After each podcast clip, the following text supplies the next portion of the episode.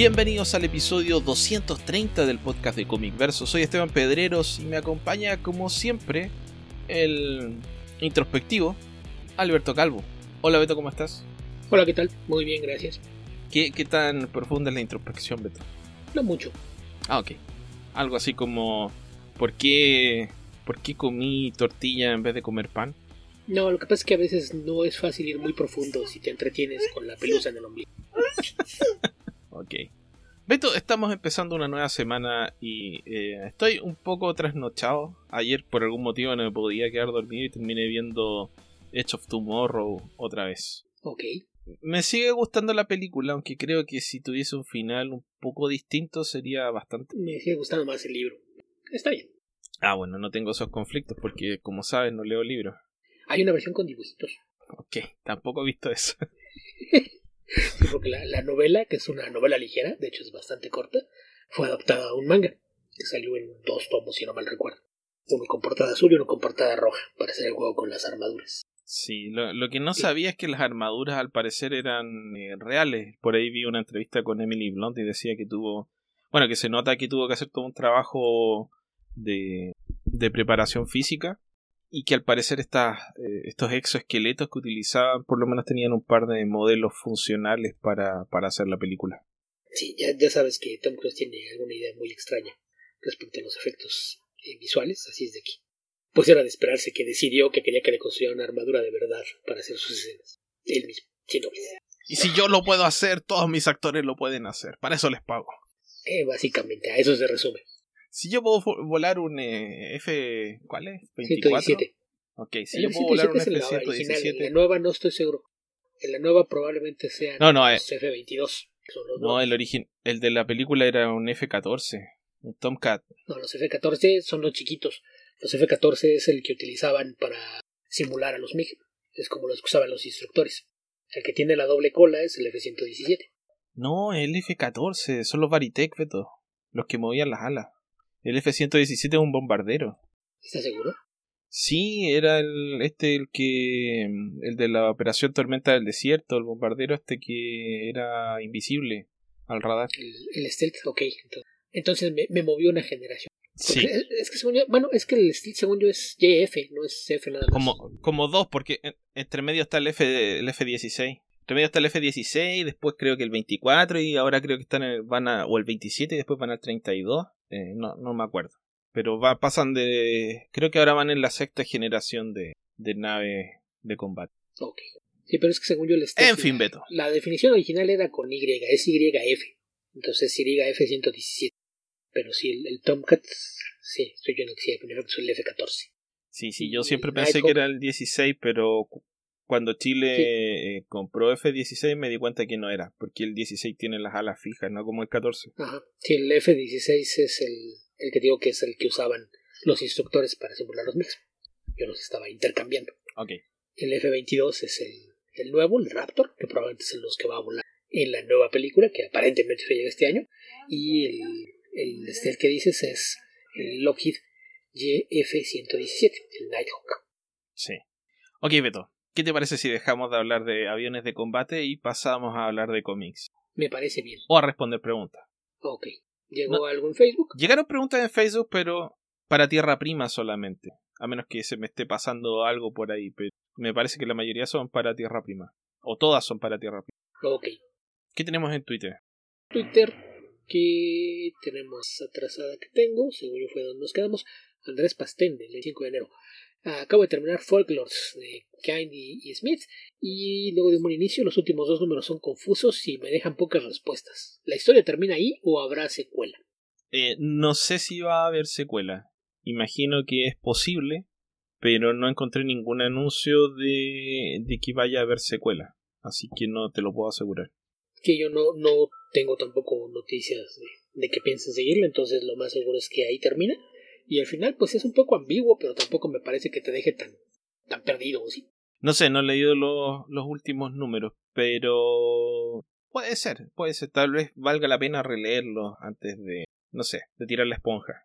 a veces una coma se te corre, sobre todo con estos escritores que tienen eh, un uso un poco más complejo del lenguaje. Eh, no porque uno sea tonto, sino porque es un segundo lenguaje, más allá de que uno sepa o no sepa inglés. Entonces siempre se dificulta un poco esos juegos de, de palabras, esas dobles interpretaciones. Sí.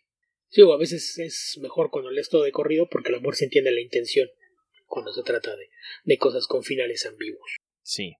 ¿Qué más, Beto? ¿Qué más? Eh, Martín Iván es Martín Volumen en Twitter, creo que él nunca nos ha hecho preguntas.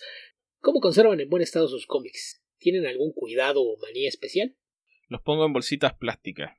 En algún momento pensé en comprar de estas bolsitas Miller y de las que vienen con el cartón eh, que no se acidifica, pero son muy caras. Entonces, por lo que opté finalmente fue por comprar bolsas de polipropileno y las pongo de a dos. También porque no, no tengo eh, una cantidad interminable ni de scotch ni de bolsas de polipropileno. Así que las voy juntando de a dos, las pongo eh, contratapa contra contratapa y después las la cierro con eh, scotch que es cinta adhesiva. Así le decimos acá, scotch, la marca. Acá le decimos scotch, pero solamente la cinta invisible, no a la cinta adhesiva convencional. Y que también la usamos para hacer esas bolsas porque es más fácil de retirar y volver a pegar y generalmente las portadas corren menos riesgo con esa cinta que con el Durex regular. Sí, si por algún motivo tienes el accidente de que el, scotch se pegue la, en el cómic, es probable que no le pase nada. Sí. Pero esa es la cinta, que acá le, dicen cinta mágica, la especial. Porque la otra es la cinta cristal, que también le decimos scotch. Y la cinta mágica es esta que es eh, como eh, ahumada, por decirlo de alguna forma. No es transparente, es blanca. Translúcida. Y Claro, y esa es eh, bastante más cara, cuesta unas 3-4 veces más. Ok, sí, a esa es a la que nosotros le decimos Scotch porque es la, la marca que la, la, vende así, como, como cinta mágica. Hay algunas marcas más baratas que la venden como cinta invisible. Y yo tampoco tengo ninguno en especial. De, de hecho, yo muy pocos cómics tienen cartón protector. Y yo en algún momento me di cuenta de que para maximizar el espacio en las cajas, en lugar de que cada cómic fuera en su bolsa o dos como tú lo haces, aprovechando que la mayoría de las bolsas eh, tienen juego y les entran más, los pongo de 3, 4 hasta 5 cómics por bolsa, lo cual es pues irlos poniendo encontrados para que queden una grapa a la izquierda, una a la derecha, una a la izquierda, una a la derecha, y esto permite que entren bastantes más cómics en las bolsas, además de que eh, omites el cartón porque la, la bolsa queda con cuerpo suficiente. Sí, y no se forme la temida U. Sí, entonces eh, eso es lo único que, que yo hago, todo está en, en cajas. Los tomos también tienen bolsa. Ahí suelo comprar bolsas de distintos tamaños para evitar que el, polvo haga estragos con, los tomos ya sea de pasta blanda o pasta dura, pero más allá de eso no, nada en especial. Sí, también tengo unas cajas apilables que eh, no tengo tantas, las pongo debajo de la cama, que me ayudan a, ahorrar bastante espacio, que son unas cajas eh, plásticas transparentes con eh, estas manillas que se cierran, que hacen como palanca a los costados. Y, y esas caben, no sé, yo creo que unos 100 cómics adentro. Alcanzo a hacer unas tres columnas de cómics grandes. No, no son para cómics, así que no, no quedan eh, bien cómodas, bien armadas. Tendría que empezar a hacer así como, no sé, recortes de cartón para que los cómics no se me muevan adentro, pero no tengo paciencia para eso, así que solamente las meto ahí adentro. yo sí, el, espacio sí me, me preocupaba. También, si alguien no quiere estar moviendo tantas cajas, les recomiendo que compren cajas para archivo muerto de tamaño oficio, en donde entran fácilmente dos filas de, cómics. Así que eso también ayuda a maximizar espacio. Sí, esas son las típicas cajas para guardar expedientes, archivos. Así es. Que también, si viven cerca de algún centro de copiado, pueden ir a ver si les venden cajas, serán más baratas, aunque si las compran, como de archivo muerto. No recuerdo cómo se llaman acá, pero no se llaman así. O sea, acá comercialmente así es como te las venden cajas de archivo muerto porque son las que utilizan en oficinas para guardar los archivos que se van a ir a encerrar en una bodega sin que a nadie les importe que pase con ellos para almacenar. Sí, es...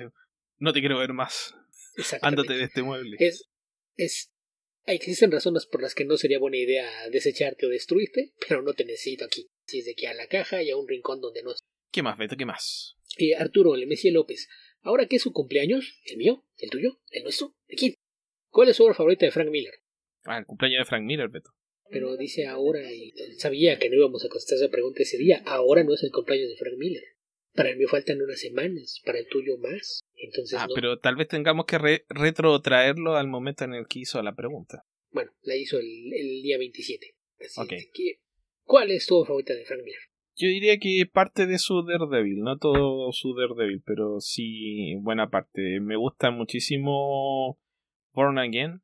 Y creo que está entre Born Again y Año 1, pero me gusta más Born Again. No, no digo que sea mejor, solo que me... Probablemente a mí me gusta más Gimme Liberty, la primera miniserie de Martha Washington, y Ronin, que eso no, no desmerece muchas otras obras. Ya después hay cosas que hizo que sí son olvidables, pero, pero en particular me gusta mucho Gimme Liberty y Ronin. Ok. ¿Qué más, Beto? ¿Qué más? La pregunta ahí complementaria, ¿por qué creen que conforme pasaron los años se enfocó a hacer un dibujo tan exagerado? Yo creo que fue el dibujo que le acomodó al tipo de historias que quería contar. Tal vez le resulte más rápido hacerlo y por eso le guste. Pero es una decisión estilística. Así que eh, no te queda más que aceptarlo o no. Más, bien aquí yo creo que esto tiene que ver completamente con una cuestión estilística y no tanto que le acomode a las historias. Y yo soy de la idea de que la mayoría de los artistas pueden evolucionar en una de dos direcciones. Su dibujo se vuelve más detallado o su dibujo se vuelve más simple.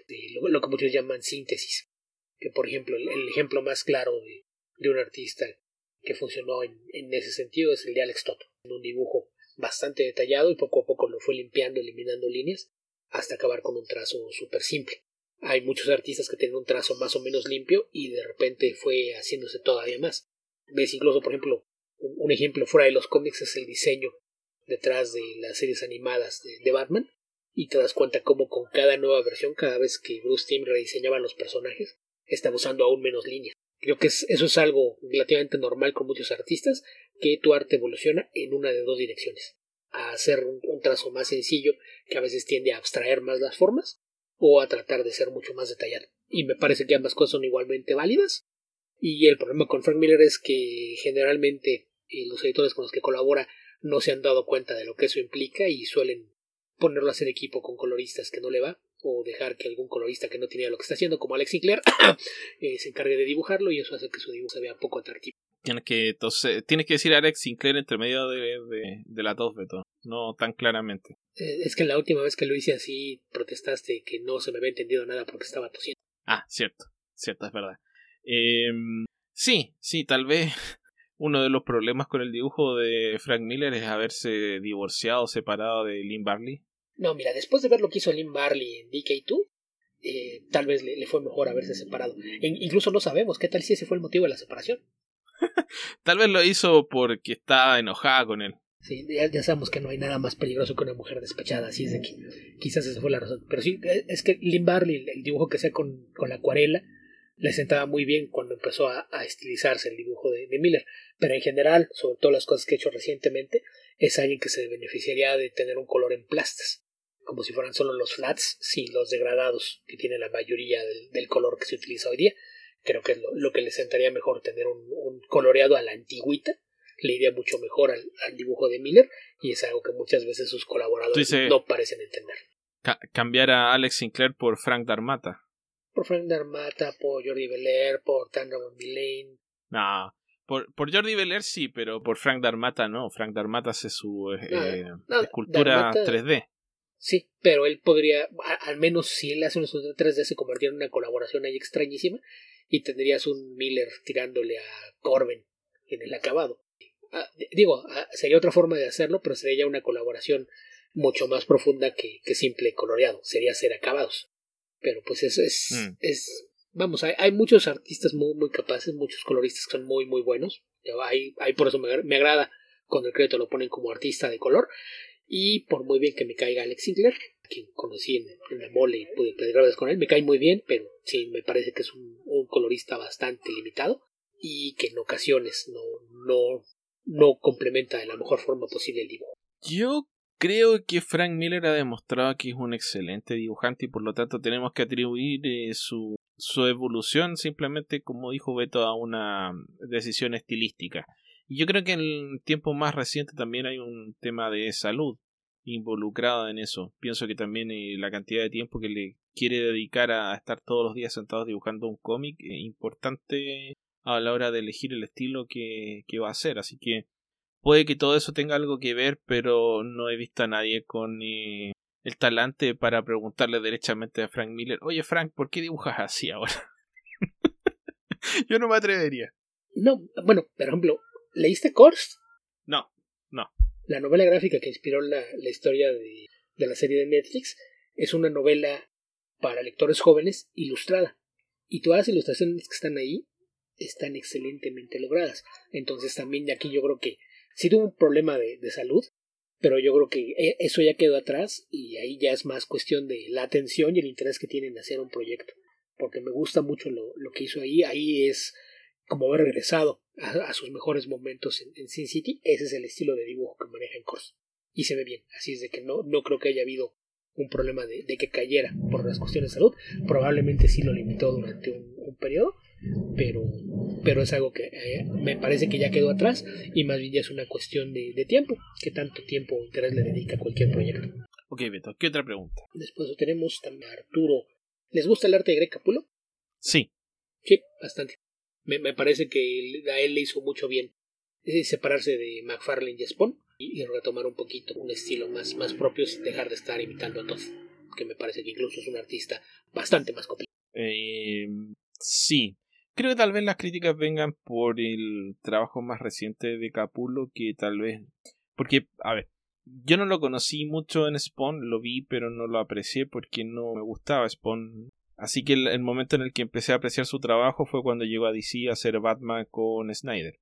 Creo que hizo un trabajo que fue decayendo con el tiempo. Básicamente, no creo que se pueda decir de otra forma. Y lo que está, lo que hizo en Dark Knights Dead Metal, que lo comentamos en nuestro especial de enero de, de Patreon, no está a la altura de otros trabajos que ha hecho para DC. Así que sí, creo que hay una... No, quiero decir un deterioro porque no me parece que sea eso, creo que es un tema que tiene que ver más con tiempos para trabajar, exigencia de los cómics, etc. Pero sí, sí, en términos generales creo que es eh, un artista que tiene un estilo atractivo creo que es súper competente y creo que tiene mucho talento para dibujar imágenes eh, impactantes que son relevantes para el desarrollo de la historia. Se te quedan grabadas estas imágenes que hace Capullo en, los cómics. Cuando estás leyendo, no sé, cuando leíste Court of Owls, debe haber varias imágenes de, de historias dibujadas por Capullo que, que se te quedaron en la cabeza. Y eso es, es una de las marcas de un buen artista de cómics. Sí, además de buen narrador, es un buen diseño. Empezando lo que sigue del mismo Arturo. ¿Alguna vez han comprado un cómic basado solamente en el arte o por el nombre del artista, aunque la historia fuera mala? Eh, sí. No sé si esperaba o no que la historia fuese mala. No, es, eh, no, no fue algo que omití, pero no fue lo más relevante. O sea, hay artistas como Frank Whiteley, eh, Jeff Darrow. Ay, ¿cómo se llama este brasileño? No me puedo acordar del nombre ahora. Rafael Grampa. El de Mesmo Delivery. Sí, Rafael Grampa que son artistas que me gusta mucho su, su diseño, o sea, su trabajo. Creo que tienen eh, un talento especial. No solamente son ultra detallistas y tienen un trazo bien especial, sino que además son súper buenos narradores gráficos. Se ven casi como ningún, casi como ningún otro artista. Y vale, casi siempre vale la pena eh, ver sus cómics más allá de que la historia les parezca no. Shaolin Cowboy apenas es una historia, pero vale muchísimo la pena. Sí, yo comprarla solo por el dibujante, sabiendo que la historia fuera mala, jamás. Y comprar un cómic solamente por el arte del dibujante, quizás lo he hecho con artistas europeos, sobre todo, porque es de los que no tienes información del producto. Pero, por ejemplo, si yo veo un tomo que dice que es de Moebius, no me importa ni siquiera si es una colección de pin-ups o un cómic. Probablemente lo voy a comprar. ¿Qué más, Beto? ¿Qué más? Y el mismo Arturo, ¿ha leído Tier World War de Pat Mills? No. Yo tampoco. De, de, de Mills sí me, me, desconecté bastante durante algunos años, así es de que eh, a este no, no le he echado el, el ojo. No, yo para nada. ¿Qué más, Beto? ¿Qué más? Después tenemos de John Rogers. Estoy viendo de nuevo espectacular Spider-Man y en el episodio del lagarto. ¿Alguien sabe qué fue después con él? Alguien me dijo que se comió a su hijo o algo así. Eh, pero eso es bastante antiguo. Bastante. Sí, de hecho el personaje reapareció eh, en unas historias de Dan Slott donde algo así como que lo intentó redimir, pero el hecho de que se, se haya comido al hijo es una... Es, difícil redimir a alguien de eso, pero sí, sí, sí ha seguido apareciendo el personaje. Sí, sí tiene, presencia constante. Sí, más bien lo que hizo fue como poner que, que no tenía conciencia de, de sus actos y, y, demás, más que redimirlo fue Mm. como tratar de, de separar un poquito que Connors no era responsable de lo que pasó. Sí, bueno, es lo mismo que se ve en esa historia. O sea, es- creo que es de Seth Wells, creo que sí. eh, con dibujos de Chris Ba- Bachalo. El personaje está devolucionando, o involucionando, mejor dicho, creo que esa es la palabra en español. Y llega un punto en el que pierde completamente su humanidad y actúa al instinto. Por eso se come al niño, no porque sea su hijo, no es por maldad, lo come porque pierde completamente su, su conexión con la humanidad y actúa como un cocodrilo que ve una presa fácil. Sí, y además, sí, si no mal recuerdo, después reapareció el, el hijo de Connors, ¿no? Como un clon. Y resultó que su alma había sido trasladada, creo que por Strange. No, no recuerdo qué fue lo que hicieron con él. Pero pues ya ti- tiene otra vez familia completa y Billy está bien. Billy está bien, se mejoró. Estaba muerto, pero ya está mejor. Sí, Recordemos que la única persona que no puede revivir es el tío Ben. sí. Tío Ben, tío ben lo tiene estrictamente prohibido. ¿Qué más, Beto? ¿Qué más? También del mismo John. ¿Qué opinan del elenco de The Sandman para Netflix? Se ve bien. Creo que hay una buena cantidad de actores conocidos que le dan visibilidad al proyecto y actrices conocidas. Y se ven físicamente similares con eh, cierto deseo también de hacer una, una modernización de, del elenco de personajes. El resto vamos a tener que verlo una vez que se estrene la serie, porque nada reemplaza una buena actuación. Sí, yo soy. Así que si resulta que el, que el muchacho este que eligieron para hacer de, de Morfeo termina siendo un actor malo mediocre, eh, por mucho que tenga una apariencia similar al personaje, no, no va a andar. Pero no creo que sea el caso. No, ahí creo que sí es, es importante mencionar que más allá de la apariencia física, si, si los castings fueran solamente por apariencia física, eh, todas las películas de DC serían grandiosas, porque al parecer es lo, que hacen, buscan actores que se vean como los dibujitos y eso no les ha funcionado, mientras que el resto del mundo hace cosas más simples como tener audiciones de verdad y buscar actores capaces de interpretar la parte, y es de que en ese aspecto no, yo no, no hago juicios de un elenco hasta verlo trabajar, no, no, no puedo opinar, en general me, me gustó la, la forma en la que lo hicieron. La elección de Gwendolyn Christie para que interprete a Lucifer me parece inspirada. Que por ahí había un par de idiotas quejándose porque no va a ser Tom Ellis. Que gracias, ¿no? Si, si estás pensando que Tom Ellis podía ser Lucifer, es porque jamás has leído Sandman. Así es. No, no me importa lo que opinas, pero pues sí, habrá que esperar hasta que se estrene la serie para ver cómo funciona este elenco. Sí. ¿Qué más, Beto? Y el mismo John, ya están ansiosos porque se estrene el Snyder Cut. Sí, súper. Mira, yo ¿Qué más, Beto? Básicamente, como Warner dijo que Latinoamérica se puede ir al carajo, eh, yo estoy en la misma. Snyder y su cut se pueden ir al carajo.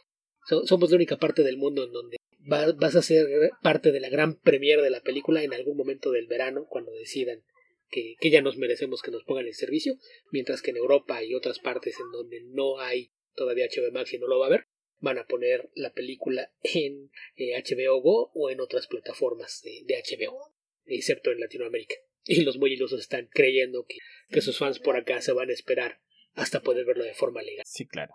Sí, claro. Después tenemos el inicio de los de Tío Koi, que creo que ahora no son tantas.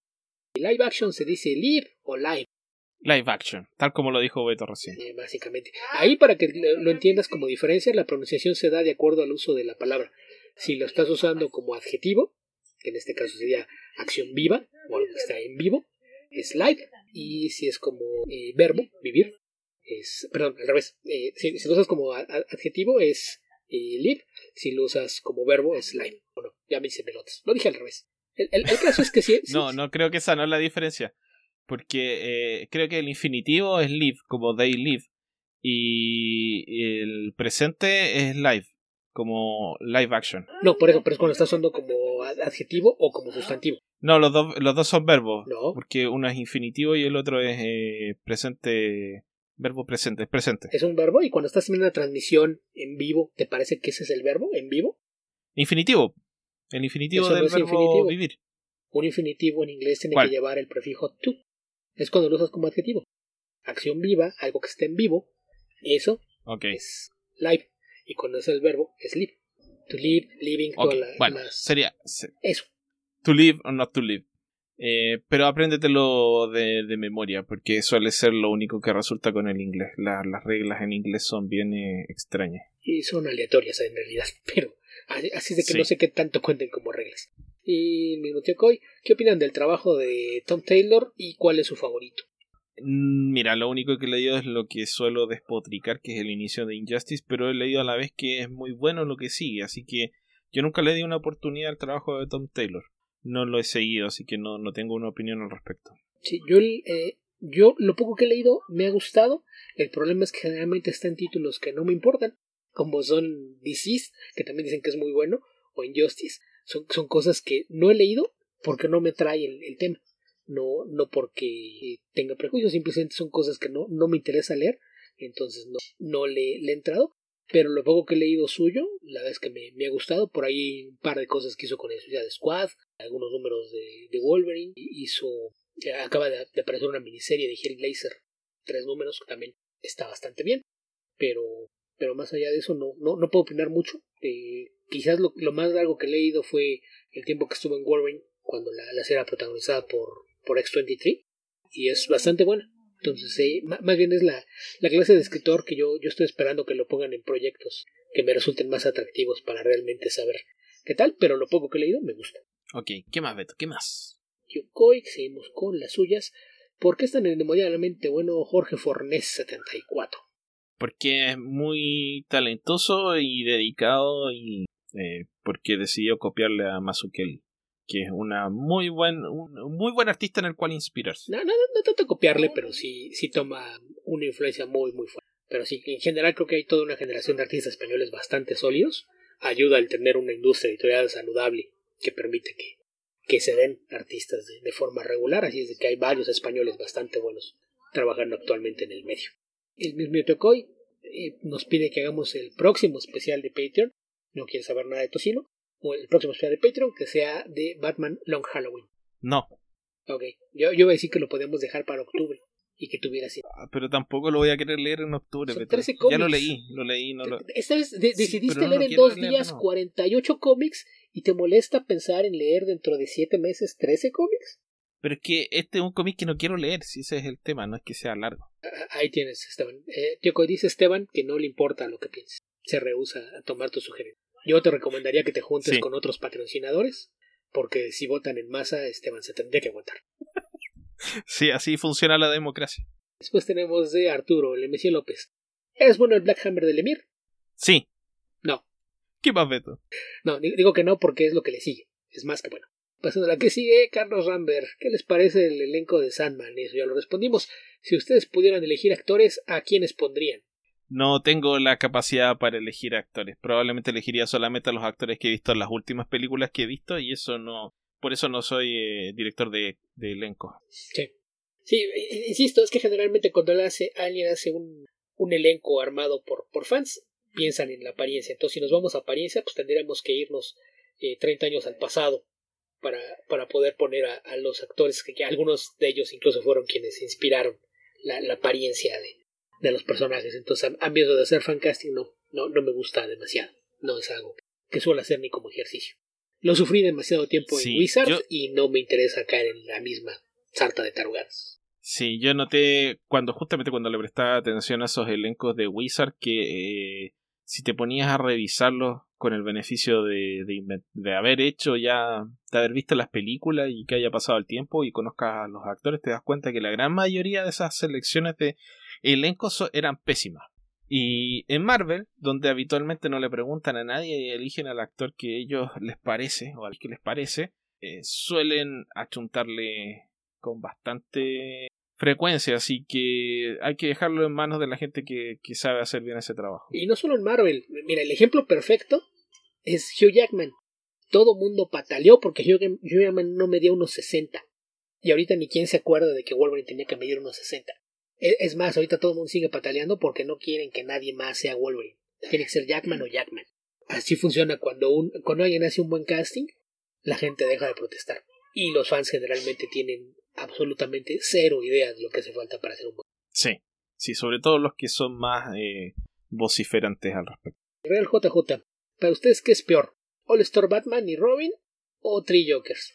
All Star Batman y Robin. Yo no he leído Three Jokers, entonces no puedo opinar. De All Star Batman y Robin sufrí dos números y no quise saber. Yo sufrí como cuatro, pero eh, fue... Creo que si no te lo tomas como sátira, que yo no lo pude hacer, es difícil de leer esa historia. He escuchado bastantes personas que dicen, oh, sí, era bueno, es que es Miller, qué sé yo, pero eh, he llegado a la conclusión que hay gente que ama tanto a Miller que no importa lo que hagan, encuentran la forma de torcer la realidad y encontrar bueno su trabajo. Así que esa es la, la, filosofía que aplico respecto de los trabajos más recientes de Miller. Desconfío de cualquier opinión positiva al respecto porque eh, cuando leo los trabajos no los, no los disfruto. The Three Jokers es mala. No te voy a decir que, que le gane a All Star Batman y Robin es una vara muy baja como para que te, te, te hagan, te den ganas de leer el cómic. Pero dentro de las de los crímenes contra la humanidad que ha cometido Jeff Jones, creo que es uno de los menos ofensivos del último tiempo. El mismo Real JJ consideran que el arco de Howard Mackie en The Amazing Spider-Man realmente es de lo peor. ¿Beto? No, es lo que le sigue. Es peor que peor. Y eso es. Necesitaremos inventar adjetivos. No, no, pero ¿quién es que hace el que sigue? ¿El que sigue de qué? Tom Cavanaugh de Howard Mackie. Eh, no, Kavanagh hizo cosas muy, muy pocas y es mediocre. Es malo. ¿Qué más? Beto, ¿qué más? Espinosa. ¿Creen que la gente llegue a apreciar los cómics como medio entretenimiento tanto como la TV o las películas? Últimamente he notado que las personas piden mucho una adaptación de X o Y personaje o serie y sienten que eso le da legitimidad de alguna forma. No.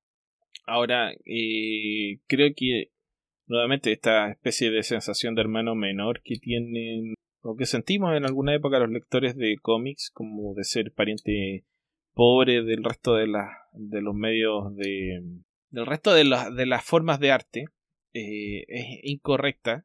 Y si te pones a comparar el promedio de producción de obras de calidad en todos los medios de producción de entretenimiento masivo los cómics no están por debajo de la media eh, creo que hay un tema simplemente de acceso de los cómics que no los hacen eh, competitivos en términos de la llegada que tienen el cine o la televisión, así que no, no, no veo que el cómic vaya a llegar a tener ese nivel de, de penetración alguna vez más en el futuro, no, no me parece posible. Sí, ahí es, es completamente cuestión de alcance.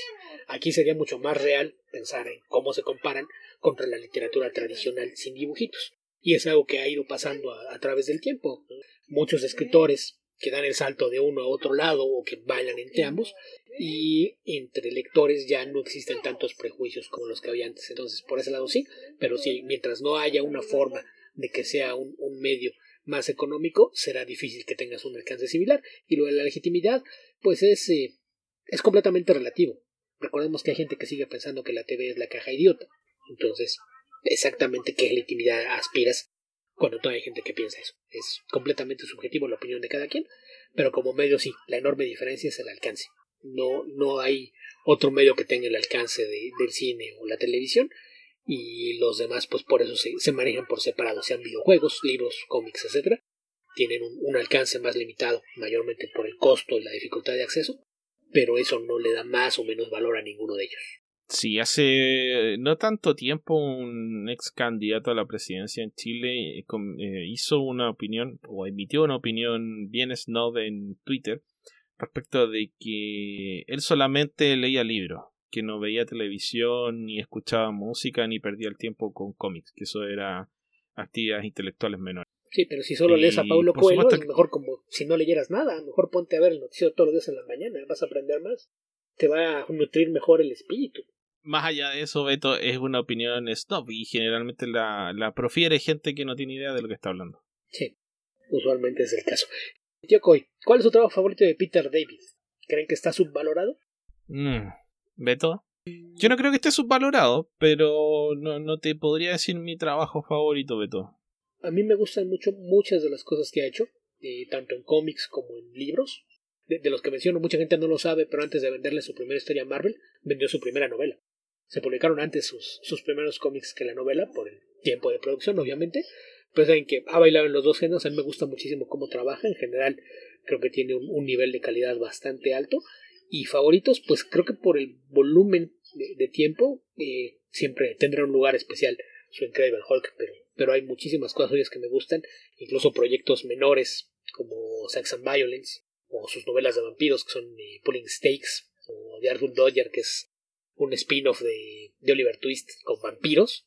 Creo que son, son cosas eh, brillantes. Me gustan mucho las cosas que ha hecho con, con el Rey Arturo en literatura. Entonces, en general, es un autor que a mí me gusta bastante. Y más que subvalorado, creo que es uno de esos casos que de repente la, la brecha generacional llegan lectores más jóvenes que no, no conocen mucho la, la, historia del medio y no, no están tan familiarizados con mucho del trabajo que ha hecho. Entonces, eh, eso tiende a ser un problema porque a veces las, las mismas editoriales dejan de llamar a muchos veteranos para hacer trabajos debido a que creen que no tienen el, valor comercial como para ponerse en de autoperfil. Pero eh, basta con echarle un vistazo a lo que está haciendo con Maestro, la, la, miniserie que hizo para, para, Marvel, que ya tiene una secuela en marcha. Creo que es un, un, escritor que en general tiene un nivel de calidad bastante alto. ¿Qué más, Beto? Yokoi, ¿mantienen relación virtual con algún creador de cómics vía redes sociales? No.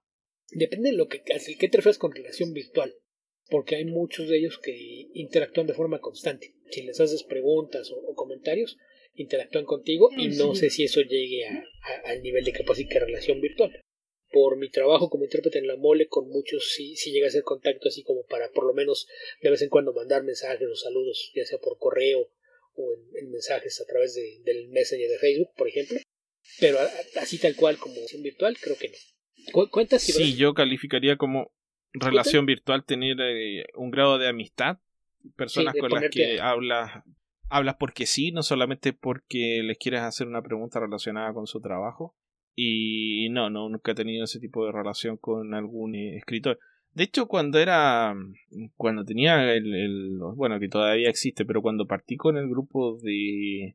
De Yahoo, donde nos conocimos con Beto, eh, con cierta frecuencia intentaba contactar por correo electrónico a, escritores y dibujantes y mandarles cuestionarios y tratar de hacer preguntas y muchos de ellos me contestaron y fueron muy amables, pero de ahí a calificar eso como una relación con ellos, no. Y, y es tanta la cantidad de mm, información que uno puede obtener ahora, la cantidad de entrevistas que aparecen, eh, la facilidad con la que uno obtiene información, aparte de, de la disponibilidad inmediata que tiene a través de Twitter, que ya no, no intento hacer ese tipo de conexiones porque me parece que es malgastar el tiempo de, de estas personas porque si ya contestaron esa pregunta en un podcast eh, en inglés, ¿para qué voy a estar yo ahí tratando de insistir de que me la contesten a mí si la puedo eh, leer de otra parte? Sí, sí, yo ahí coincido. Eh, una relación virtual pues, será a lo mejor alguien con quien chateas de forma casual, nada más para ver cómo están.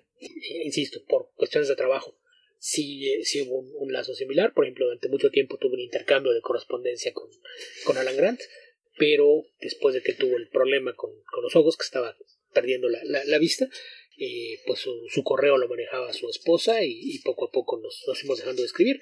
Y más allá de eso, cuenta si Brian Boland solía felicitarme cada cumpleaños. Sí, yo tengo a varios escritores que me felicitan para el cumpleaños, pero solo porque los tengo de amigos en Facebook que es algo que hace mucha gente, les aparece la notificación de que alguien está ah, de cumpleaños y lo saludan. No, pero Entonces, no, es como que se acuerden de mi cumpleaños. Mensaje personalizado y, y con comentarios adicionales. Que lo, hizo Brian. Ah, sí, no, no, eso no. Sí, no, los, los que ponen así la, la, publicación en tu muro en medio de las otras 100 notificaciones que recibes, pues eso sí es por, por default. ahí, ahí, sí es bastante común que, que a quien entra ve los avisos y pone una, una felicitación genérica a, a todos los que le aparecieron de sus contactos. Sí, solo quiero decir que yo no recibo. Ok. Ni, si ¿Qué más, Beto? ¿Qué más? ¿Eh? ¿Ni sumando tus cuentas?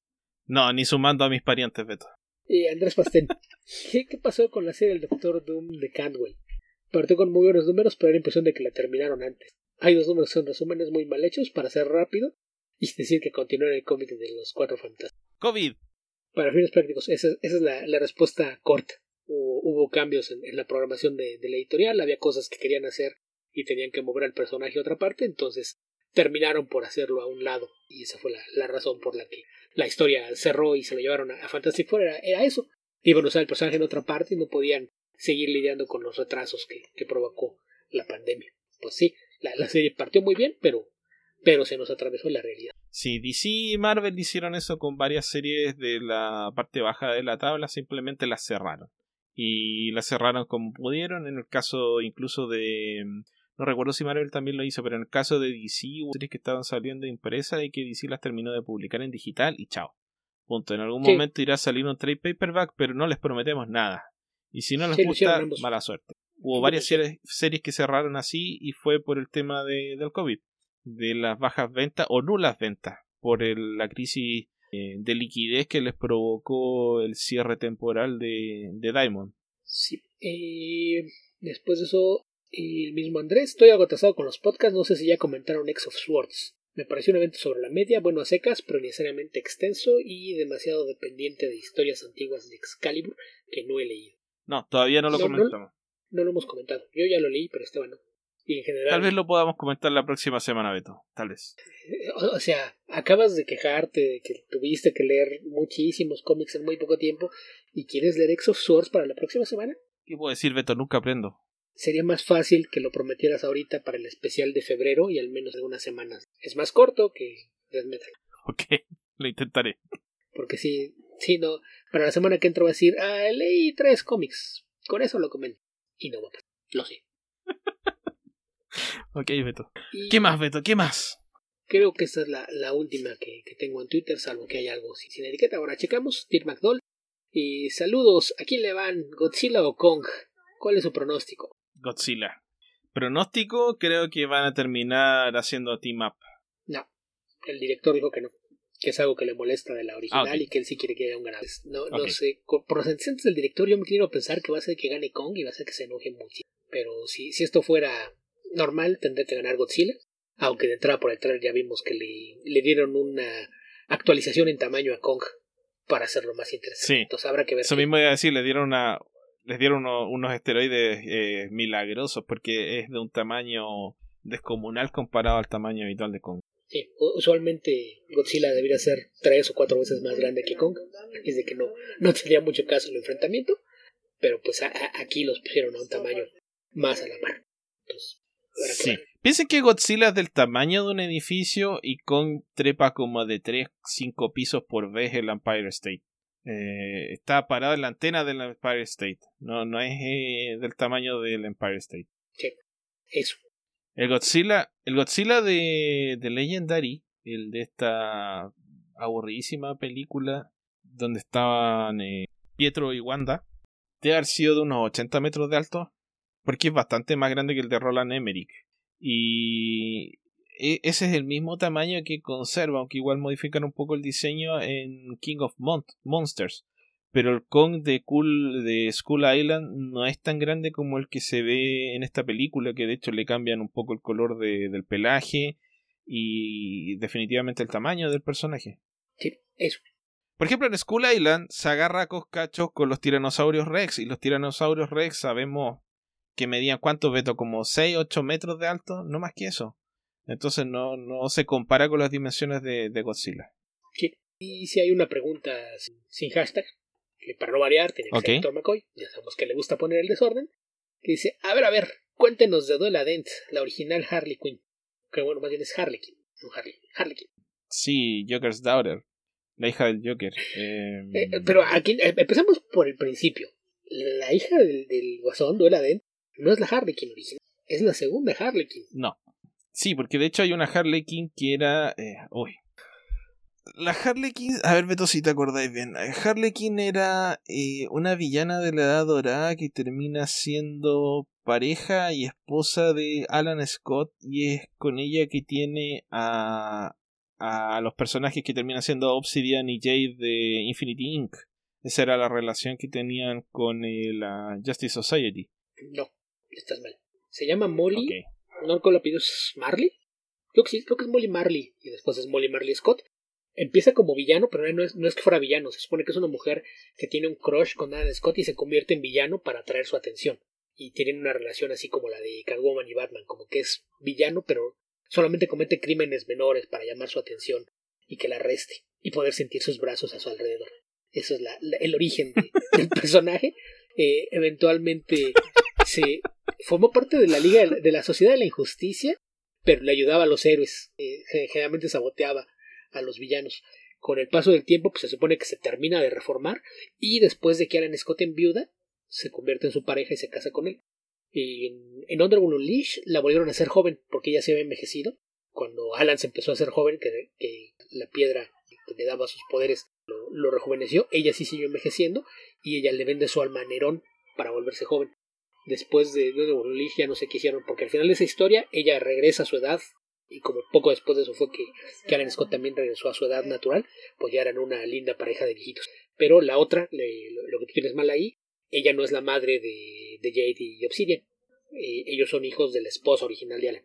Entonces más bien es la madrastra. Ok. Pero sí, esa, ese sí era el personaje. Estaba equivocado en que era la mamá de, de Jade y esa era la, parte que tenías mal. Y lo de la, otra, eh, Duela Dent, un personaje que apareció a mediados o finales de los 70 como la hija de, del Joker, que se supone que era una chica que estaba bastante loca porque decía que era hija del Joker y de Catwoman, y después dijo que no, que era hija del pingüino, y luego que no, que era hija de dos caras, y después del acertijo. Al final de cuentas, eh, no, nadie supo exactamente en, qué, qué, quedó, si, si realmente era hija de uno de ellos o no, y después en alguna otra historia, creo que lo hicieron a manera de Redcon, que era la hija de tres caras. Ok. Eh, ahí tienes una, un resumen eh, exhaustivo de la historia del personaje. Yo no recordaba tanto. Yo me acuerdo que apareció un tiempo en Infinity Inc. y también lo utilizaron en eh, los Teen Titans, pero es un personaje que no me resulta particularmente atractivo. Que, de hecho se llama, es cuando adopta el, nombre de Harlequin, es hasta que se une a los Teen Titans, porque antes eso parecía como mm. Joker's Daughter. Sí. Y, lo de tres caras, me, sorprende que tú me hayas preguntado, pero sí me puso cara de what. Recuerden el, viejo multiverso de DC. era en Tierra 3, eh, era la hija del Jokester y, de Tres Caras. Tres Caras era Evelyn Dent, por eso es Duela Dent. Ok. Ahora sí, Beto, acabamos con las preguntas. Creo que sí. Si, alguien más puso otra sin etiqueta, quedó demasiado perdida y, fue imposible rescatar. Recuerden usar el hashtag correcto. Sí. Wow. Fue, fue bastante. Sí. Entonces, no sé. ¿Y ¿Hay alguna noticia que hayas visto recientemente que quieras comentar? No, Beto, no. Eh, estuve bastante ocupado entre el trabajo y, leer em, Dark Knights, eh, Dark, eh, Metal para el especial de, de, enero de Patreon. Y decidí gastar el resto de mi tiempo en ver de nuevo dos películas que ya he visto varias veces, que son Edge of Tomorrow y El Señor de los Anillos, La Hermandad del Anillo. Ok, entonces te voy a dar algo que no es noticia, pero te va a dejar especular, soñar y patalear de felicidad. Ok, si es de felicidad, sí, dale. Después de que apareció el tráiler de con contra Godzilla la semana pasada, Guillermo del Toro puso un tweet en el que dijo que pensando en que también es una producción de Legendary, le gustaría ver a estos personajes interactuar con los Jaegers. ¿Por qué es tan difícil conseguir estas cosas? Bueno, por principio de cuentas, porque después de que todo el internet se volvió loco después de ese tweet de Del Toro, puso otro tweet que diciendo, y no, no voy a regresar. Que lo haga alguien más, pero sería lindo. Es que si no lo hace él, no, no hay nadie más que lo sepa hacer bien, pero si ese es el tema. E, e, él, puso eh, la idea sobre la mesa, ya será cosa de, de Legendary si deciden hacerlo. Porque imagínate, ves eh, Pacific Rim y ves Pacific Rim Uprising y tienen básicamente el mismo presupuesto. Pero a la hora de poner atención y cuidado en el tema del CGI, no, uno lo hace Steve the Knight y el otro lo hace Guillermo del Toro. Y a pesar de que hay cinco años de diferencia entre las producciones, el resultado es infinitamente superior en Pacific Rim.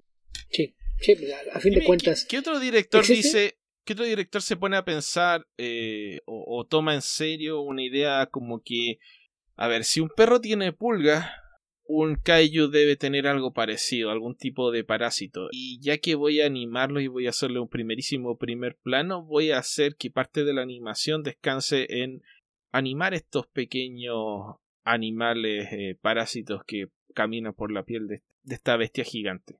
Voy a hacer que le pegue eh, en, la cara con dos containers y no solamente que eso se vea como metal arrugado, voy a hacer que se rompa el container y se vea la, la moto que está cayendo de dentro del container. Ese nivel de atención al detalle es lo que le falta a otros directores. Bueno, pero también no, empieza a robarle crédito a otras personas, porque la idea de los parásitos es de Travis Beecham, de Guillermo del Toro. Sí, por eso dije, pero él se lo toma en serio para que eh, darle un espacio dentro de la historia. o sea, el, espacio de la historia estaba en el guion original. Sobre el que llegó a ser arreglos. pero para, para que se vea bien en la... Pero interpretarlo ah, pero bien. Ahí ya tampoco... ahí también es a quien tienes como tu supervisor de efectos especiales, con quien está haciendo el trabajo de montaje de storyboards y demás. A fin de cuentas, el director es quien supervisa la, ejecución del proyecto. Steven The Knight, aparte, tenía experiencia solamente en televisión, que es un medio muy distinto y donde, en especial, los efectos especiales funcionan de una forma completamente diferente. Ahí, ahí sí, tiene mucho que ver quién es el que lleva el proyecto, pero también me parece que Uprising tenía un guion bastante menos logrado que la primera. No, no toda la culpa es de, Steven The Knight. Sí, pero bueno, Beto, Jaegers contra Godzilla y King Kong. Podría ser antes. que en Hollywood pesa mucho la opinión de los contadores. Si alguien en Legendary lo plantea correctamente, el contador les va a decir: ¿Saben la cantidad de juguetes y merchandise que eso vendería? Luz verde automática. Sí, el tema es que no existen en el mismo universo. Pero. Eh, un pelo de la cola, Beto. Un pelo de la cola. ¿Qué más? ¿Qué otra noticia vimos esta semana? Nada, de las que no comentamos la semana pasada que tú dijiste que querías hablar de cosas más importantes que noticias, pues hubo otra vez retrasos con, con las películas, fechas de estreno que se volvieron a mover. Eh, ahora sí todo apunta. Espérate. ¿Ah? No quiero dejar eso pasar. ¿Dije yo eso? quiero hablar de cosas más importantes que noticias. Sí, dijiste ya, hablemos de cómics porque las noticias que a quién le importa. Yo no leí nada, entonces a nadie le interesa saber nada. Eh, fue eh, un... eso es resumir lo que tú dijiste. ¿A quién le importan las noticias? Ok. Entre los retrasos, una vez más se, movieron fechas de películas basadas en cómics. En el caso particular de Morbius es una de las que se fue hacia atrás. Y esto empezó a desatar por ahí eh, algunos comentarios de especulaciones. Porque algo de, de, lo que se había hablado en años anteriores y de repente se, se perdió de vista y ahora está resurgiendo es que Sony Pictures no es un estudio que está muy saludable económicamente hablando y dicen que probablemente la pandemia podría llevar a su desaparición o por lo menos a que Sony decida que ya no quiere seguir manteniendo esa parte del negocio y venderlo. E, esto obviamente pues despertó muchas especulaciones por ahí, veí que alguien decía pues que lo compre Disney y ya sirve que recuperan al, resto de su catálogo, que creo que no, no sería algo tan, tan sencillo porque ahí sí creo que la Comisión Federal de Competencia les diría, hey, momento, momento, otro estudio, aquí estamos jugando muchachitos, eso no se hace.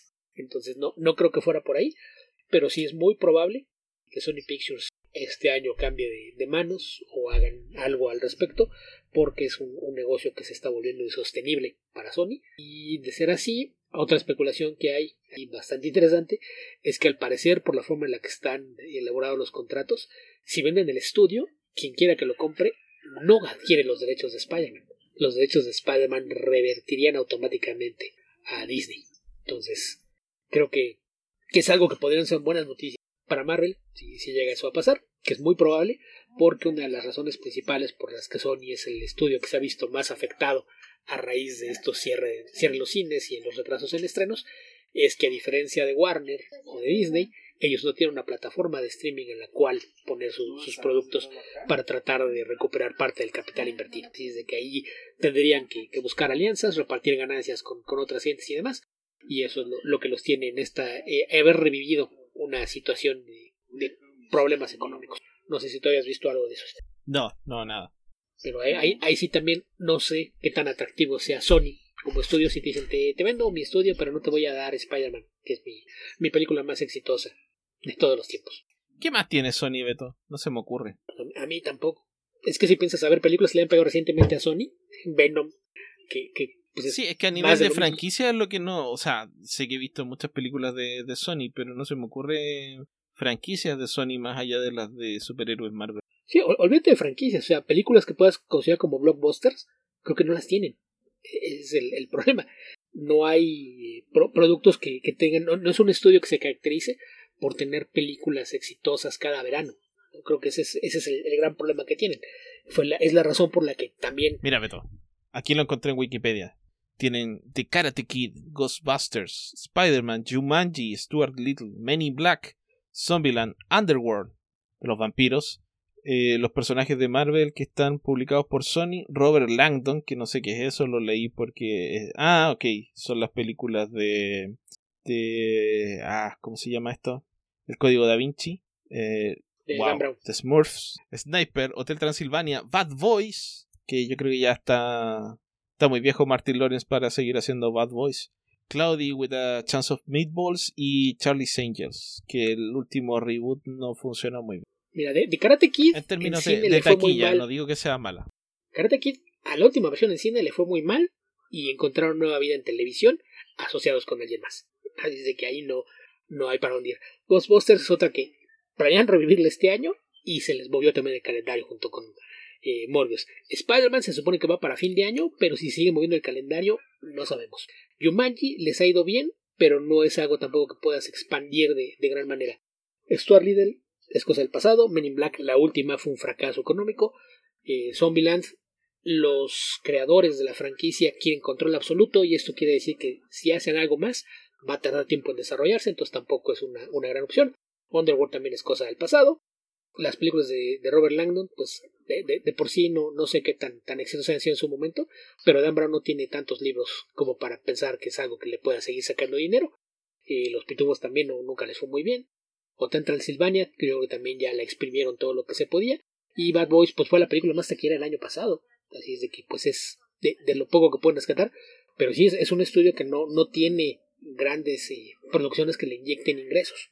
Entonces sí, sí es de, de comprender que pues estén pensando en a lo mejor deshacerse de, esa parte del negocio, lo cual sería, sería interesante ver cómo se reacomoda Hollywood después de eso, porque eh, pues tenemos el, tema de, que la, la, la, pandemia no, no solo está alterando la forma en que se produce cine, sino en que se distribuye, así es de que habrá que ver cuando estemos del otro lado qué es lo que queda de, de la industria de Hollywood como la Qué veto, sea tan ominoso. Creo que, se va a reponer. Ahí también se, dieron de medio de rebote por accidente y que todo las ignoró.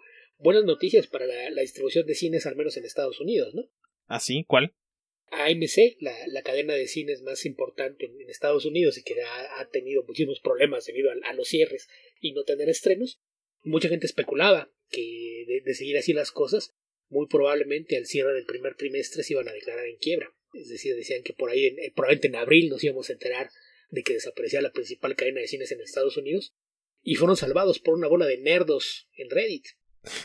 Ok, eso tiene algo que ver con la, batalla contra los hedge funds de, de Wall Street. Sí, de, de, hecho pasó lo mismo. Quien no sepa de qué estamos hablando, probablemente vieron encabezados en donde se hablaba de GameStop y lo que estaba pasando. Resulta que una agencia que se dedica a estar invirtiendo dinero en la bolsa para manipular acciones eh, en una maniobra que se llama cortar, shorting, eh, es es un... Vamos a ver, la, expresión lo más sencilla que se puede.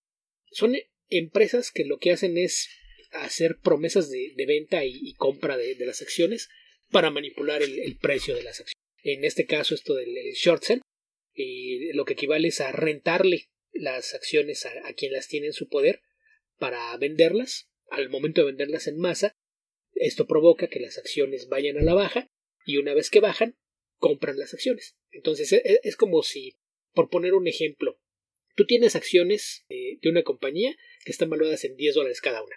Entonces yo quiero que me prestes esas 100 acciones por 15 días. Y te voy a pagar un dólar por cada una para tenerlas rentadas por esos 15 días. Durante esos 15 días vamos a hacer de cuenta que las acciones son mías. Entonces te pago un dólar. Entonces yo con esas 100 acciones voy y las pongo en la bolsa y las pongo en venta. Vendo esas 100 acciones a 10 dólares y recibo 1000 dólares. A ti te pagué 100 para la renta y ahora tengo que esperar. Gástate 1100. ¿Perdón? Gastaste 1100. ¿Por qué 1100? No, bueno, no sé.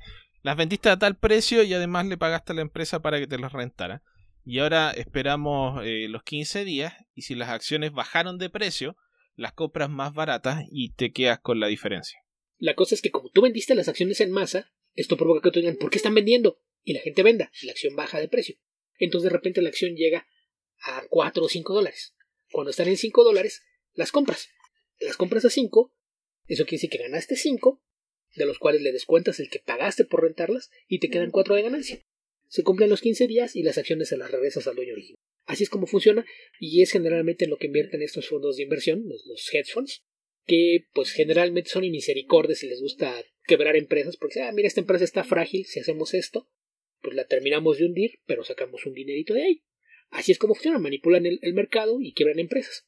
Alguien en, en un foro de, Reddit que se dedica justamente a dar consejos para invertir en la bolsa, se dio cuenta de lo que estaban haciendo y decidió organizar a los miembros del foro y todo el mundo fue y compró acciones de GameStop porque se dieron cuenta de que los fondos de inversión estaban comprando acciones de eso porque pensaban hacerlo. Entonces, cuando en lugar de, que todo el mundo esté reaccionando a que tú pusiste acciones en venta, empieza a aparecer gente dispuesta a comprarla y a comprar en masa, la acción en lugar de bajar, subió. Empezó a subir y subir y subir. Y una acción que estaba valorada en 10 dólares, de repente estaba valorada en 148 dólares. Entonces en ese momento les empezó a entrar pánico porque, ok, si esto sigue subiendo, y en el momento que se venza el plazo que tengo para devolverlas, voy a tener que comprarlas a ese precio elevado y voy a perder muchísimo dinero. Aquí, para rematar Sí, porque además no, no puedes fallar en esa, en esa promesa porque es un préstamo, tienes que devolverla. Hay un contrato de por medio en el que tú te comprometiste a me las llevo y te las regreso en tal fecha. Entonces, ahí sí no hay como sacarle la vuelta. Y la cosa es que cuando estaba ya en, ese precio de 148 dólares, entraron nuevos jugadores en escena. Existen muchísimos inversionistas y empresarios que odian a los fondos de inversión. El caso más específico y claro que apareció en, este caso fue el del dueño y fundador de Tesla, Elon Musk. Que yo, insisto, quien, quien piense que es como Tony Stark están mal es como Lex Luthor. Es un supervillano, no, no hay más detrás de él. Pero en este caso hizo algo bueno. Se puso del lado de, de los nerds de Reddit que estaban peleando contra estos fondos de inversión y compró acciones. Y no fue el único, varios otros millonarios y dueños de empresas compraron acciones. Entonces, después de esta escalada que había tenido para ir de 10 a 148 dólares, al día siguiente de los 148 dólares, la acción apareció en 300 dólares. Alguien empezó a hacer cuentas y resulta que el fondo de inversión, que tenía una valoración de poco menos de 14 mil millones de dólares, acababa de perder 15 mil millones de dólares y se tuvo que declarar en quiebra. Ahí eso es parte de, lo que pasó, pero como le, se dieron cuenta de, lo bien que había funcionado esto, la misma gente de este foro de, Reddit buscó con qué otras empresas estaban haciendo lo mismo. Empezaron a buscar señas de, de dónde más se estaba aplicando esto del short sell y una de las empresas a las que lo estaban aplicando era justamente AMC. Entonces empezaron a comprar acciones de AMC, las acciones de AMC subieron y pues eh, por una declaración que hizo apenas el lunes el presidente de AMC se daba a entender que realmente estaba a nada de declarar a la empresa en quiebra a menos que recibiera una inversión y dijo la cantidad de capital. Y luego hizo cuentas y se pues que con el capital que recibieron esta semana de, del foro en Reddit, ya se salvaron. Al menos este año lo van a sobrevivir. Entonces, si AMC sobrevive a la pandemia, será gracias al foro de Reddit que decidió declarar la guerra a los fondos de inversión de Wall Street. Por ahí ya hay muchísimas otras cosas ahí que, que, pasaron. La empresa que, que permitía la inversión en la bolsa es una empresa que se llama Robinhood, que me parece muy divertido que una empresa que se llama Robinhood haya sido usada por los, por los pobres para fastidiar a los ricos, pero después te, enteras de que los eh, principales inversionistas de Robinhood era otro fondo de inversión, competencia del que acababan de quebrar, y que la razón por la que Robinhood puede ofrecer el servicio de correduría de bolsa de forma gratuita es porque lo que hacen es, como muchos servicios gratuitos, tú eres el producto. Lo que hacían es vender información, porque lo que hacía esta otra empresa es que recibía información de quién estaba haciendo órdenes y pedidos a través de Robinhood para saber en qué estaba invirtiendo la gente y poder accionar a la contraria, como tener información privilegiada. Y el, medio del asunto es que aparecieron los de los fondos de inversión a decir que alguien debía decir que esto era ilegal porque estaban manipulando el mercado. Y me imagino que más de uno se debe haber arrancado la lengua de una mordida. Pero pues eh, eh, es en lo que estamos ahorita. Ya hay algunos eh, congresistas y senadores que están diciendo que debe haber una investigación al respecto porque Robinhood empezó a vender las acciones de esta gente que compró eh, acciones tanto en, GameStop como en AMC y dos o tres empresas más, empezaron a venderlas sin pedir autorización de quien las había comprado, diciéndoles que es por su propio bien y para asegurar que no vayan a perder. Entonces, ahí sí, sabemos que, que Wall está lleno de, villanos en la vida real, pero eh, todo, todo este borlote financiero sirvió para, al menos aparentemente, en lo que respecta a este año, salvar a la cadena de cines más grandes en. Sí, una de las explicaciones que me gustó que hicieron es que cuando tú inviertes en la bolsa, tú habitualmente tu ganancia es infinita, pero tus pérdidas son limitadas. Tú puedes perder tanto como lo que gastaste en la bolsa. Cuando haces la, la operación inversa, que es la venta corta, el short sell, se invierte la, la situación tu ganancia es finita, es tanto como el valor de la acción, es lo máximo que podría pasar, que la compres a 10 y la después la compres, o sea, que la vendas a 10 y después la compres a 0 o 0,1. Eso es lo máximo que podrías tener de ganancia en una venta corta, pero tus pérdidas son infinitas porque la acción puede subir tanto como lo permita el mercado, por lo tanto si las vendiste a 10 y después las tienes que recuperar a 5 mil dólares cada una, tu pérdida va a ser 4.990 dólares. Y eso es exactamente lo, lo que pasó, que es lo que explicaba Beto.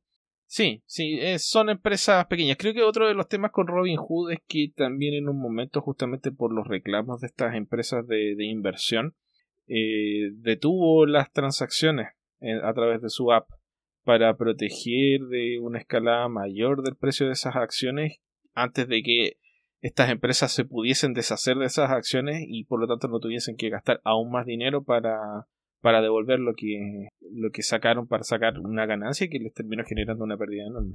Sí, que ah, esa es la cosa, que primero las congelaron, pero después empezaron a venderlas. Sí. Esa es la, parte que tú dices, espera, espérate, ¿cómo que estás vendiendo mis acciones si no te he dicho que las vendas, ni te di permiso de hacerlo? Entonces ahí es donde, donde se, está en este momento atorada la, situación. Y si tú crees que el problema de Citadel, que era el, el hedge fund este fondo de inversión que, se metió en problemas, si crees que sus problemas son graves en este momento, hay un detalle más que, no se ha hecho público, no lo han discutido demasiado, que va a hacer que esto sea todavía más grave. Resulta que en este proceso de te alquilo tus acciones para venderlas y luego las compro y te las regreso, otra cosa que hicieron fue que alquilaron más acciones de las que existen. No, no se puede hacer, pero lo hicieron. El problema es que al momento que las tengan que liquidar es cuando va, va a reventar esa burbuja. Se va a poner interesante lo, lo de Wall. Eh, generalmente todas las historias de Wall Street terminan con que los pobres son aplastados bajo el zapato de los ricos. En este caso no. al rico lo, lo va a, salvar el, sistema, pero, pero van a salir por lo menos con una buena tunda. Encontré una noticia, tal vez valga la pena comentarla. Brian K. promete que tal vez en una de esas vuelva Saga este año. Ya señala estar trabajando con Fiona Staples. La, hace un tiempo nos preguntaron por Saga. Aquí veo que de acuerdo a este artículo, eh, se suspendió la publicación en julio de 2018, así que ya van casi tres años de, suspensión. Y podría volver este año, tal vez el próximo, pero ya están trabajando en saga. El otro tema es que Brian Michael Bendis ya no es exclusivo de DC, algo que habíamos eh, anticipado hace un tiempo, eh, ya quedó libre.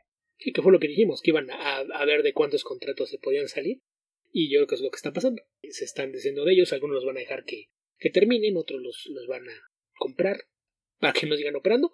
Pero sí, yo creo que eh, lo más probable es que esto le ponga fin a, la era de los contratos de exclusión. Va a haber quienes eh, firmen contratos por seis meses, un año para tener una editorial o van a firmar contratos para trabajar en proyectos específicos, pero se van a acabar las exclusividades en, en el medio. Sí, y, esas son las noticias, Beto, a menos que tengas alguna otra más. También podemos comentar noticias de la vida real, pero creo que, que ya lo cubrimos con este comentario semi-Wall Street. Beto, nunca me voy a meter en Wall Street. Por eso siempre voy a ser pobre. o, tal vez por eso no vas a ser más pobre. no puedo ser más pobre. Eh, ah, claro que puedes. ¿Tienes dónde vivir? Sí. ¿Percibes un ingreso regular? Sí. ¿Comes todos los días?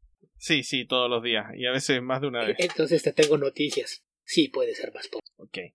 ¿Qué te parece si pasamos al comentario de cómics? Me parece bien. ¿Qué leíste esta semana? Beto, ¿leíste algo bueno tú esta semana? Eh, eh, eh, eso suena ominoso, Esteban. ¿Qué, hiciste? Aparte de ver películas que ya has visto. ¿Qué hiciste? ¿Por, qué esa pregunta? Necesitamos resolver esto primero. ¿Leíste algo bueno esta semana, Beto? Es, no, es de esta semana, pero sí, lo que voy a comentar sí es bueno. Ok, entonces parto yo. ok. ok, leí un cómic que se publicó el año 2015 y se llama Apocalypse, creo que así se pronuncia, y lo publicó Legendary, que es de imprint de cómics de esta eh, productora de cine, de la que hablamos hace un ratito nada más. Y es un cómic escrito por Jonathan Hennessy, mucho gusto, dibujado por Shane Davis y Pete Woods. Y esto habitualmente sería bueno, Beto, sobre todo Pete Woods, pero no. No, eh, creo que ambos hacen un pésimo trabajo en este cómic. Los coloristas son Morrie Hollowell y Jamie Grant. También sería bueno normalmente, pero no lo es. El, rotulador es Patrick Brousseau. Otro que tiene chapa, pero no hace bien el trabajo acá, Beto. Y Este es un cómic que es un, eh, es un desastre. Tiene un montón de ideas bastante buenas. En el fondo es un piloto de una serie de televisión en formato de cómic. No se me ocurre otra forma de describirlo, porque si fuese una serie de películas sería una serie muy larga de películas en base a una franquicia desconocida, lo cual es, bastante más difícil de establecer que una serie de televisión.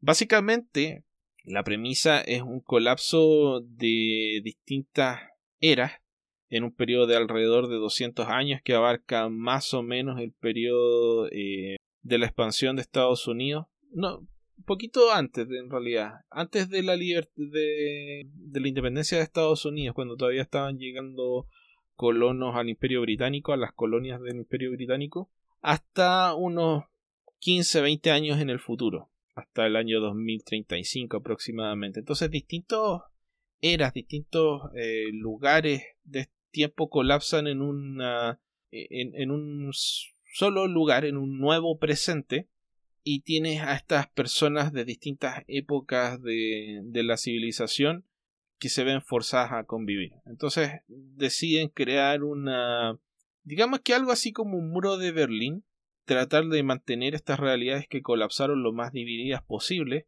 y en lo posible evitar trastornar o trastocar la, la línea temporal. El concepto es que en algún momento van a volver a sus líneas temporales originales y que los personajes vuelvan lo menos alterado que sea posible. Por lo tanto, se prohíbe que los personajes tengan hijos porque la idea es que no nazcan personas en, este, en esta atemporalidad em, y que las personas de las distintas épocas no convivan porque eso puede generar problemas, mucho menos que se relacionen entre ellos y tengan hijos. Por supuesto que todas estas cosas pasan. La gente se divide entre los que tienen fe eh, y esperanza en que van a volver a su, a su época, a su mundo, y los que simplemente piensan que esta es una nueva realidad a la que tienen que adaptarse y a partir de la cual tienen que aprender a, vivir, como sea. Entonces, las personas que tienen esta, este segundo enfoque simplemente piensan que estas ideas de, de mantener esta separación estricta son absurdas y que lo que corresponde es eh, bajar estas barreras y empezar a vivir como una nueva sociedad conformada por gente de distintas eras. Por supuesto que hay algunas conspiraciones. Hay una policía que busca eh, encontrar y detener eh, objetos y personas anacrónicas, objetos que eh, son traficados de una era a otra. Te encuentras, por ejemplo, objetos de fines del siglo XX o mediados del siglo XX, por ejemplo, un microondas, un horno eléctrico, en, una, en un periodo anterior a la invención de estos objetos que por lo tanto no corresponden. Eh, entonces esta policía tiene que, cuando detecta estas anomalías, interviene en estos lugares y trata de recuperar estos objetos y se ve obligada en algunos casos a detener a la gente que acceda a ellos. Hay un personaje misterioso, que es el vendedor, el vendedor puerta a puerta, que se dedica a traficar esta tecnología entre las distintas eras. Y, tiene un, un aspecto así como de detective o gángster de los años 30, pero es más, pareciera ser más una entidad que una persona. Y también se da el tema de los conflictos de, moralidad. Tienes a personajes que son provenientes de distintas épocas. Por ejemplo, los personajes del siglo XIX eh, son posteriores a la emancipación, al término de la esclavitud. Pero tienes personas que viven o que vienen de la época de la esclavitud. Todavía hay eh, negros que son esclavos en zonas de esta nueva realidad y por lo tanto hay todo un conflicto moral en la idea de intervenir o no intervenir en esas realidades. ¿Cómo aprecias esta forma de describirlo? Suena bien, pero cuando ves este cómic te das cuenta de que una cosa es tener una buena idea y otra cosa es ejecutarla. Este cómic parte, em, diría que los primeros, la primera mitad de este cómic que mayormente la dibuja Shane Davis está bastante bien, pero en algún momento no sé qué pasó. Me da la impresión de que hubiesen decidido publicar esto lo antes posible y hubiesen dicho, ok Pete Woods, escuché esta leyenda de que una vez dibujaste 18 páginas en un día, ¿puedes hacer 60 páginas en una semana? Y Pete Woods le dijo, me van a pagar 500 dólares por página y le dijeron que sí y Pete Woods lo hizo. No tengo idea, lo acabo de inventar, no he leído alguna entrevista donde lo expliquen. El tema es que es absolutamente una majamama la segunda parte de esta historia. Los dibujos son pésimos, las transiciones de una viñeta a otra son absolutamente incomprensibles, los personajes en algunas ocasiones tienen los globos de texto incorrectos. Es realmente un manual de cómo no hacer un cómic en el aspecto técnico, de que simplemente no se entienda lo que está pasando. Tratar de unir la historia en términos de generales no es tan difícil porque como ya tienes alguna idea de los personajes, eh, ordenar eh, los eventos no es tan complicado, pero pasa que aparecen y desaparecen objetos y personajes de una viñeta a otra. Es como que el tipo hubiese... Es como que el escritor simplemente no supiese escribir cómics y el dibujante no hubiese tenido tiempo para ah, tomar ese guion y reinterpretarlo en viñetas que sean comprensibles. Como realmente es como que Pete Woods hubiese tratado de hacer esto en tiempo récord. Y obviamente que eso da como un resultado bastante malo. Malo realmente. Eh, lo que es una pena porque creo que el, concepto detrás de esto no era, no era malo. Eh, sin embargo, la ejecución es realmente pésima. Ok sí, sí suena a un caos detrás de. Sí, no lo lean. Si se lo encuentran por ahí, no lo lean. Eh, insisto, tiene buenas ideas, tal vez en algún momento se transforme en un piloto de una serie de televisión. Estaría dispuesto, si lo vuelven a hacer y lo tratan de hacer bien, a darle una oportunidad, pero realmente eh, el desenlace meten demasiadas cosas demasiado rápido, no les dan tiempo de explicarse bien y sinceramente no, no se entiende. Ahí hay una falta de, claridad narrativa que es espantosa. Y teniendo presente que Pete Woods es un buen dibujante de cómics, no tiendo a pensar que esto no puede haber sido culpa de Pete Woods. Ok, pues sí, suena. Lo, de que sea un piloto de, televisión, básicamente es la razón de existir de Legendary Comics, tener eh, ideas que puedan en algún momento convertirse en películas o series para cine o televisión, así es de que eso no, no tendría absolutamente nada de... Ok, Beto, ¿qué leíste tú? Y bueno, como dije antes, no es algo que leí esta semana, pero como la, andábamos ya cortos de tiempo la semana anterior, le, decidí postergarlo, pero ah, en el transcurso de, de, este mes de enero que termina hoy, finalmente concluí la, lectura de, de, la serie de John Constantine Hellblazer, esta, esta serie que resurgió de las cenizas en noviembre de, de 2019 después del fallido experimento de, reintegrar a Constant en el universo DC regular, pues a través de, de Sandman Universe se dio este, llamémosle rescate, primero a través de un especial, eh, Simon Spurrier y Marcio Takara nos presentaron un, nuevo inicio para el personaje, tomaron eh, algunos elementos de, la historia de, de Constantine desde diversos puntos de vista, en algo que podríamos decir que era como el Hellblazer volumen 2 número 0, es como funcionaría eso, y esto apareció en, Halloween, es especial, eh, seguido a finales del mes de noviembre por un número uno de una nueva serie que lamentablemente llegó a su fin después de, de 12 números. Esta serie, pues, eh, como ya mencioné, el, escritor es Simon Spurrier y del lado artístico, el artista principal a lo largo de, los 12 números que, duró la serie regular fue Aaron Campbell, pero tuvo algunos eh, números dibujados por Matías Vergara. Del lado gráfico, pues no, no hay forma de, quejarte, porque además ambos eran coloreados por Jordi Velar, así es que por donde quiera que lo veas estaban cubiertas las bases. Eh, Simon Spurrier se suma a la larga, la larga lista de escritores británicos que han hecho cosas interesantes con Constantine. Creo que esta serie retoma mucho del espíritu de, lo que fue Hellblazer en sus años dorados durante la década de los 90 eh, en el sello Vértigo.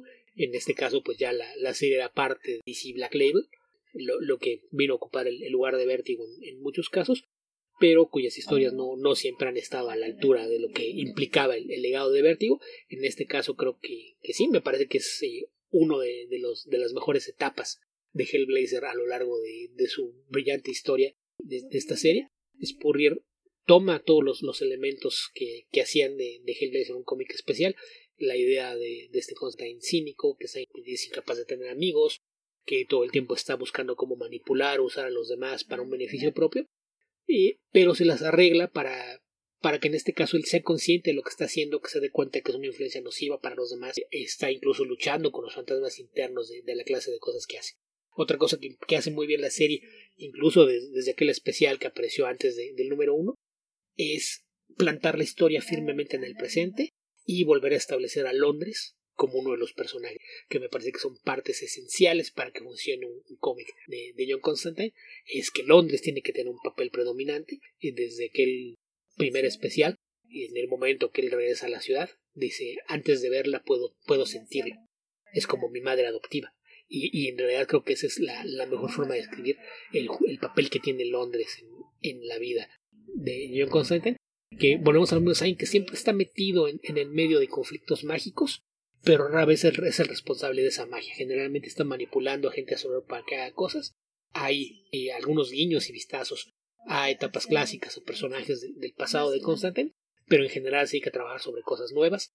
Lidia mucho con la idea de la situación eh, sociopolítica actual en el Reino Unido bajo el gobierno del Partido Conservador, la situación resultante del Brexit, cual es, algo que, siempre le, da un, sabor especial a un cómic cuando lidia con temas de actualidad se retoma también la, la, postura de, John Constantine como alguien que repudia por completo todo lo que representa el, Partido Conservador Británico, quienes se conoce como los Tories, y, creo que en, en, buena parte en eso, en eso radica el éxito de esta serie. Es muy fácil leerla y, sentir como que la, era de oro de, de Vértigo, al menos en espíritu, seguía viva a través de esta serie.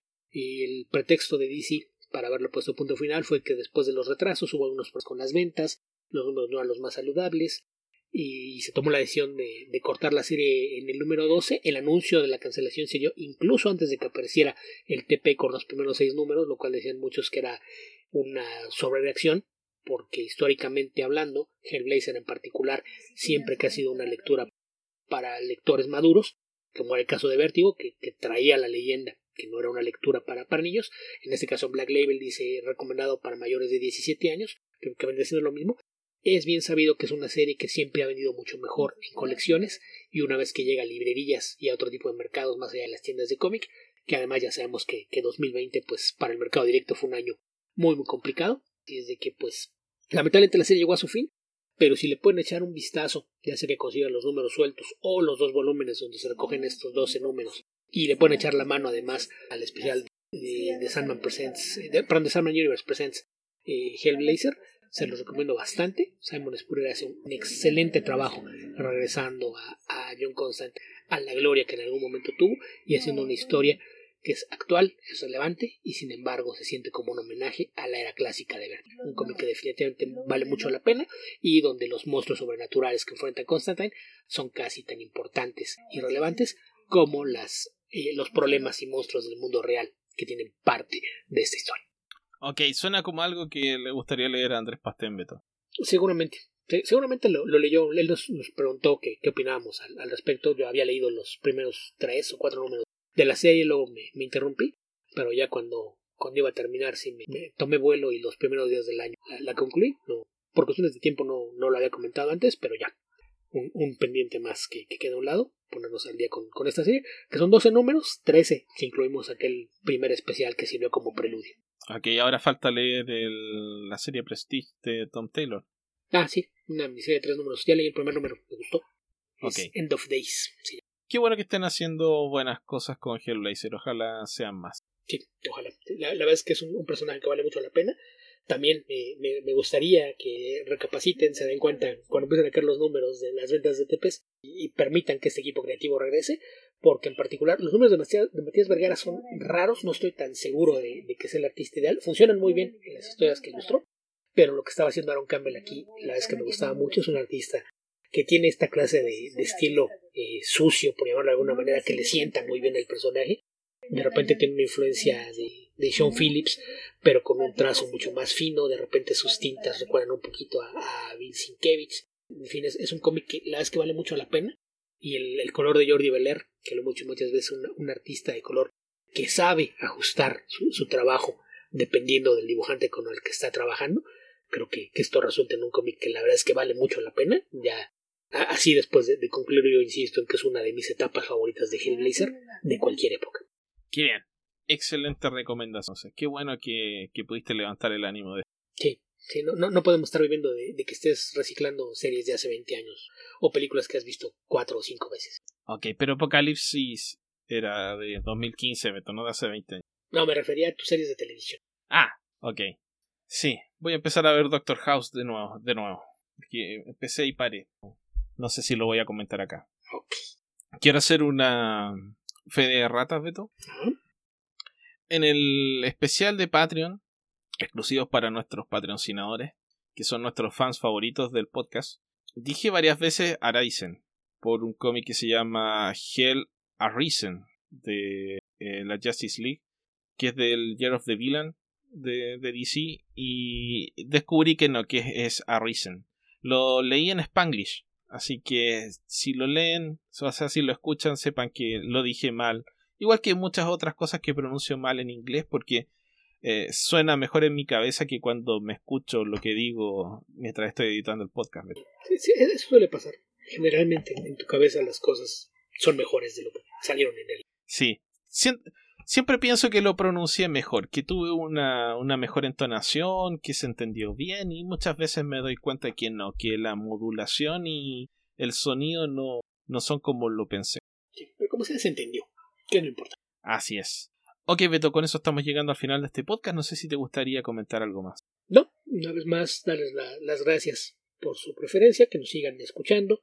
Recordarles que además de- del Patreon nos ayuda mucho que compartan estos enlaces, que dejen que gente que pudiera interesarles lo que aquí hacemos se entere de la existencia del podcast. Así es, cuando ven nuestros enlaces o, o estén usando alguna de sus plataformas eh, favoritas para podcast, nos ayuda mucho si, si la plataforma nos permite que nos califiquen, que nos recomienden o simplemente que compartan los enlaces cuando los publicamos a través de nuestras redes sociales. Recuerden que nos pueden encontrar en www.comicverso.org. Nuestro Facebook es www.facebook.com slash comicverso. Nuestro Twitter es comicverso. Alberto lo encuentran como.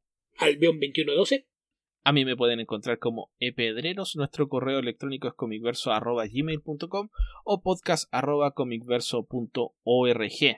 Nuestro Instagram, comicverso-podcast y nuestro Patreon, www.patreon.com slash comicverso. Por supuesto que pueden acceder a todos estos links sin tener que aprendérselo de memoria si ingresan directamente a nuestro sitio www.comicverso.org donde está eh, enlazado la totalidad de estos, de estos lugares. Eh, como acabamos de decir un par de veces en este episodio, acabamos de publicar el día 31 de enero a las 12, a las 11.59, 59 de, de la noche, el especial de enero de Patreon. Si quieren eh, que recibamos sus sugerencias, por favor, mándenos sus sugerencias. De otra forma, no, no los podemos eh, leer telepáticamente para saber qué es lo que quieren que comentemos en nuestros especiales de Patreon. Ya tiraron una idea, ya dije que no me gustó, pero si mucha gente se pronuncia al respecto, no, no habrá mucho que hacer. Beto, algo más que se me olvide. y no, creo que no. Ok. Recuerden que también nos pueden ver en eh, escuchar en la covacha, lacovacha.mx. Habitantes del futuro, donde sea que estén y cualquiera que sea el momento en el que estén escuchando este podcast, que tengan ustedes muy buenos días, muy buenas tardes o muy buenas noches. Recuerden lavarse las manos, guardar la distancia social y utilizar sus mascarillas y cuidarse mucho. Hasta la próxima.